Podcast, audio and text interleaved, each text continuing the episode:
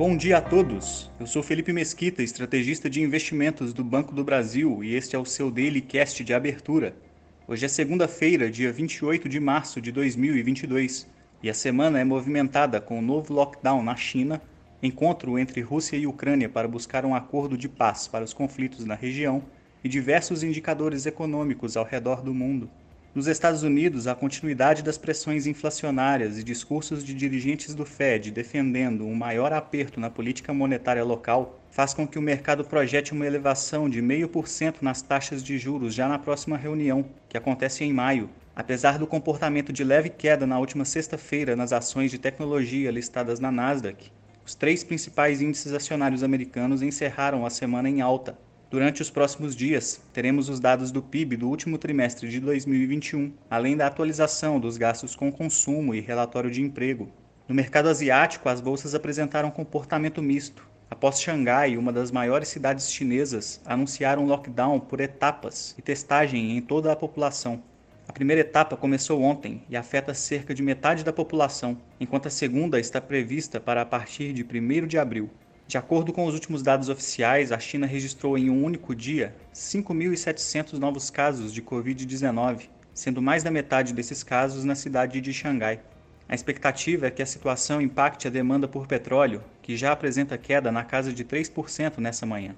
Enquanto isso, no Japão, leilões do Banco Central japonês buscam evitar o aumento de juros, e a moeda local se desvaloriza ao menor patamar frente ao dólar desde dois mil e quinze. Nos próximos dias haverá divulgação de dados industriais dos países da região.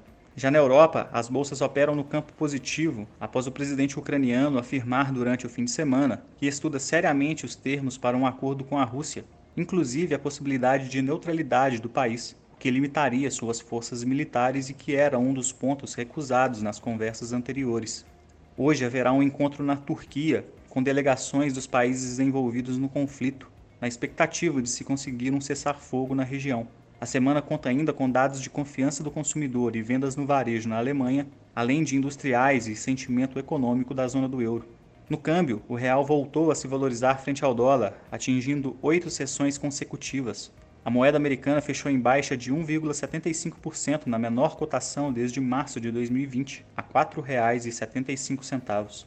No Brasil, a agenda conta com dados de emprego, I G P M de março e arrecadação federal ao longo da semana. Ainda, o ministro da Economia viaja à Europa para encontros com a Organização para a Cooperação e Desenvolvimento Econômico, a O C D E.